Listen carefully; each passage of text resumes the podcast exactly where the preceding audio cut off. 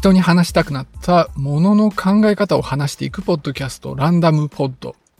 番組ホストのコナヤです。悲しくてしょうがない時ってありますよね。で、そういう時にどうすれば気持ちが収まるのかっていう、そういうことを調べた研究があってですね、今日はそんな話をしていきたいと思います。悲しい気持ちがあって、そういう時に自分は悲しいんだっていうことを口にするとですね、余計に悲しくなってしまう。そういう説があるんですね。でも全く逆の説もあって、自分が悲しいっていうことを口にしてしまえば、気持ちがぐっと収まって、で、悲しい気持ちが減るっていう、そういう説もあるんです。で、心理学者なんかがですね、そういうのを研究してるわけなんですね。どっちが正しいんだろうっていうことを。で、実験室に人を連れてきてやるっていう、そういう研究があって、で、そういう研究からは、その後者の方、気持ちが収まるっていう方が支持されているんです。ただ実験っていうのはですね、限界があるんですね。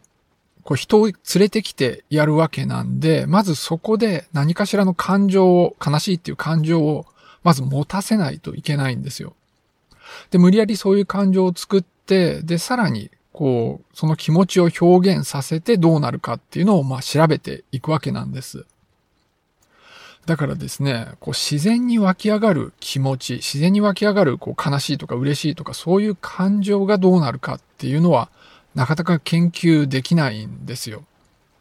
で、さらに言うと、そういう悲しいっていう気持ちがあって、それを自発的に自分からそういう気持ちを表現した時にどうなるかっていうのも、なかなか実験室でやった実験では研究できないわけなんです。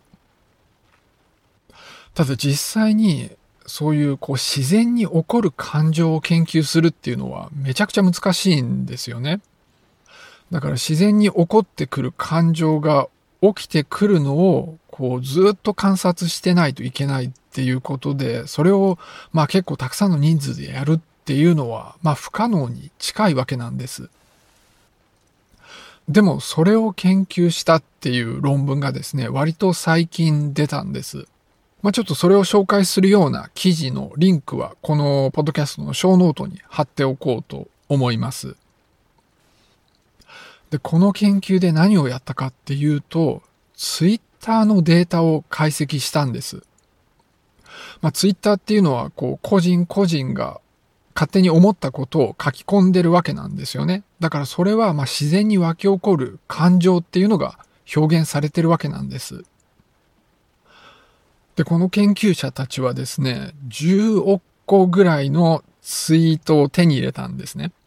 ものすごい数ですよね。で、その中からですね、自分はこう感じてる。これ英語のツイートだったんで、I feel sad とか、そういう自分はこういう気持ちを持ってますっていうのを直接的に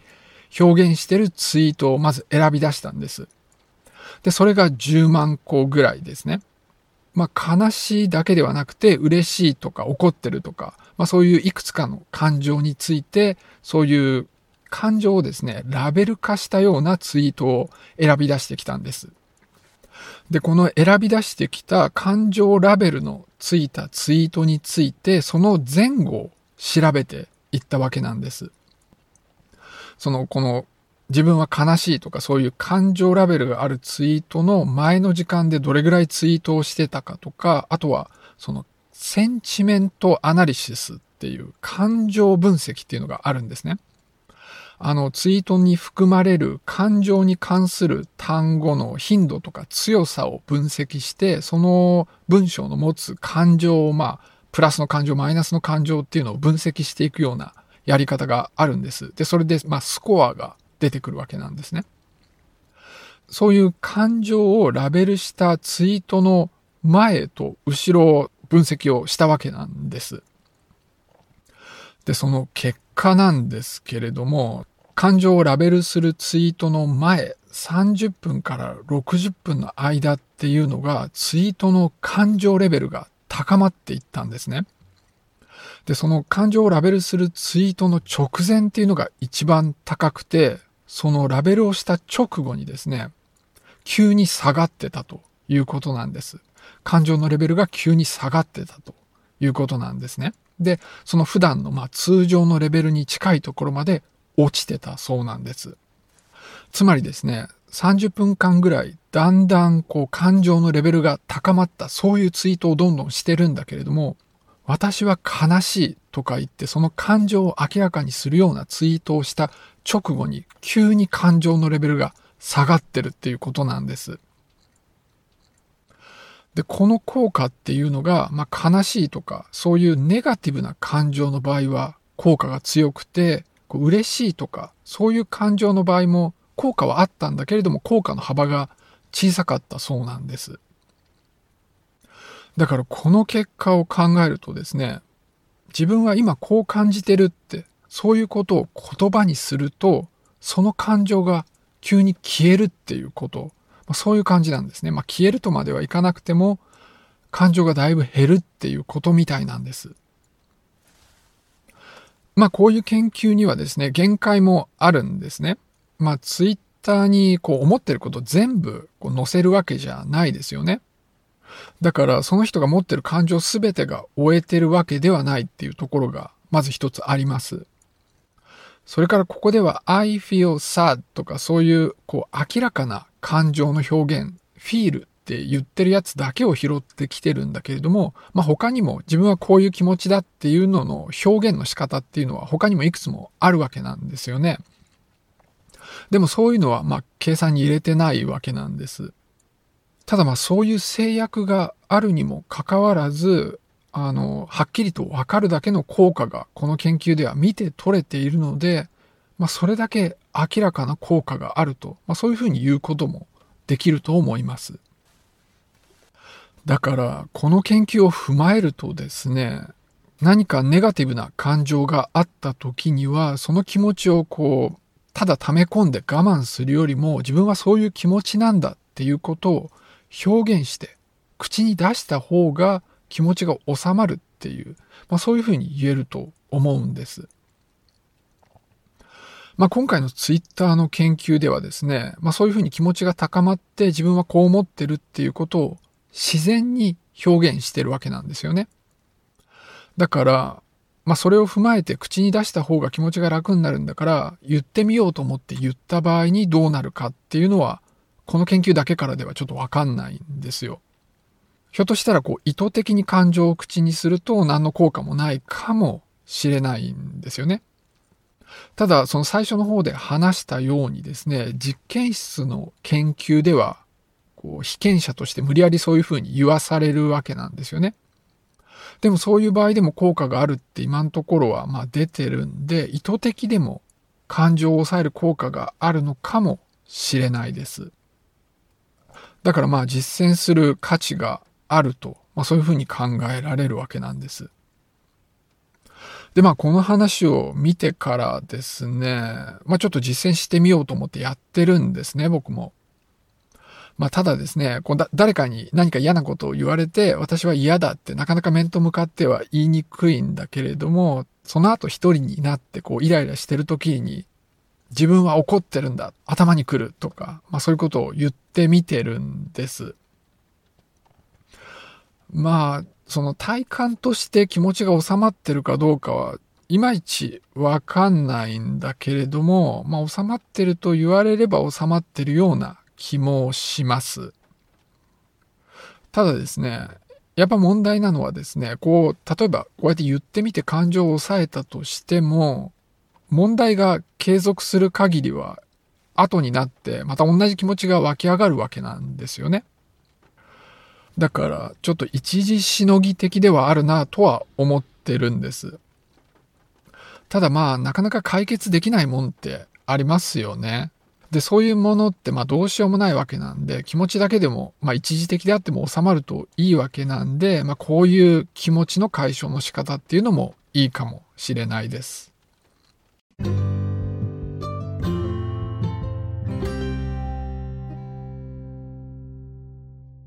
じゃあ今日もちょっとだからなんだってわけではない話を最後にしたいと思います。僕が好きなポッドキャスト番組で People I Mostly Admire っていうのがあるんですね。で、そのホストがですね、経済学者のスティーブン・レビットっていう人なんです。で、この人の話すことっていうのは、いつも面白くってですね、こう常識にとらわれないことを言うんです。でも言うことがすごく的を得ていて、すごく感心するっていう、そんな感じなんですね。で、彼がとあるエピソードで言ってたことがあるんです。科学者っていうのは伝統的な知識が嫌いだって言ってたんです。で、さらに科学者っていうのは科学的な結果っていうのを絶対的に信じるって、そういうことを言ってました。いや、全くその通りでですね、こう科学者っていうのはもともとあったあまり根拠のないような常識っていうのが嫌いなんですよ。で、それを否定するような科学的な研究があるとですね、その結果をすごく信じるし、そういう研究がすごい好きなんです。で、実際ですね、そういうふうに科学っていうのは進歩してきて、人間の知識っていうのはそうやって増えてきたって、で、人間の生活が改善してきたっていうところがあるわけなんですね。例えば、昔は何の根拠もなく天動説、その太陽が地球の周りを回ってるっていうのを信じてたわけなんだけれども、その後、科学の力で地球の方が回ってるんだっていうのが、分かったわけなんです。あとはピロリ菌の発見なんかもそうなんですよね。その以前は胃潰瘍っていうのはただストレスでなるもんだって考えられてたんだけれども、ピロリ菌っていう菌が胃の中にいて、で、それが胃潰瘍を引き起こしてるっていうのが分かって、胃潰瘍が治りやすくなったんですよ。で、この研究で、それを明らかにした人はノーベル賞を受賞してます。そんな風にですね、こう、古くからある常識を覆すような研究って、役に立つし、聞くとですね、スカッとするような思いがあるんですよね。ただ、その科学者の傾向としてですね、データが少ない時に、結果としてそれを信じすぎる、そういう少ないデータを信じすぎる傾向があるんです。例えばこのコロナの初めの頃ですね、こうマスクは効果がないっていう、そういう話があったんですね。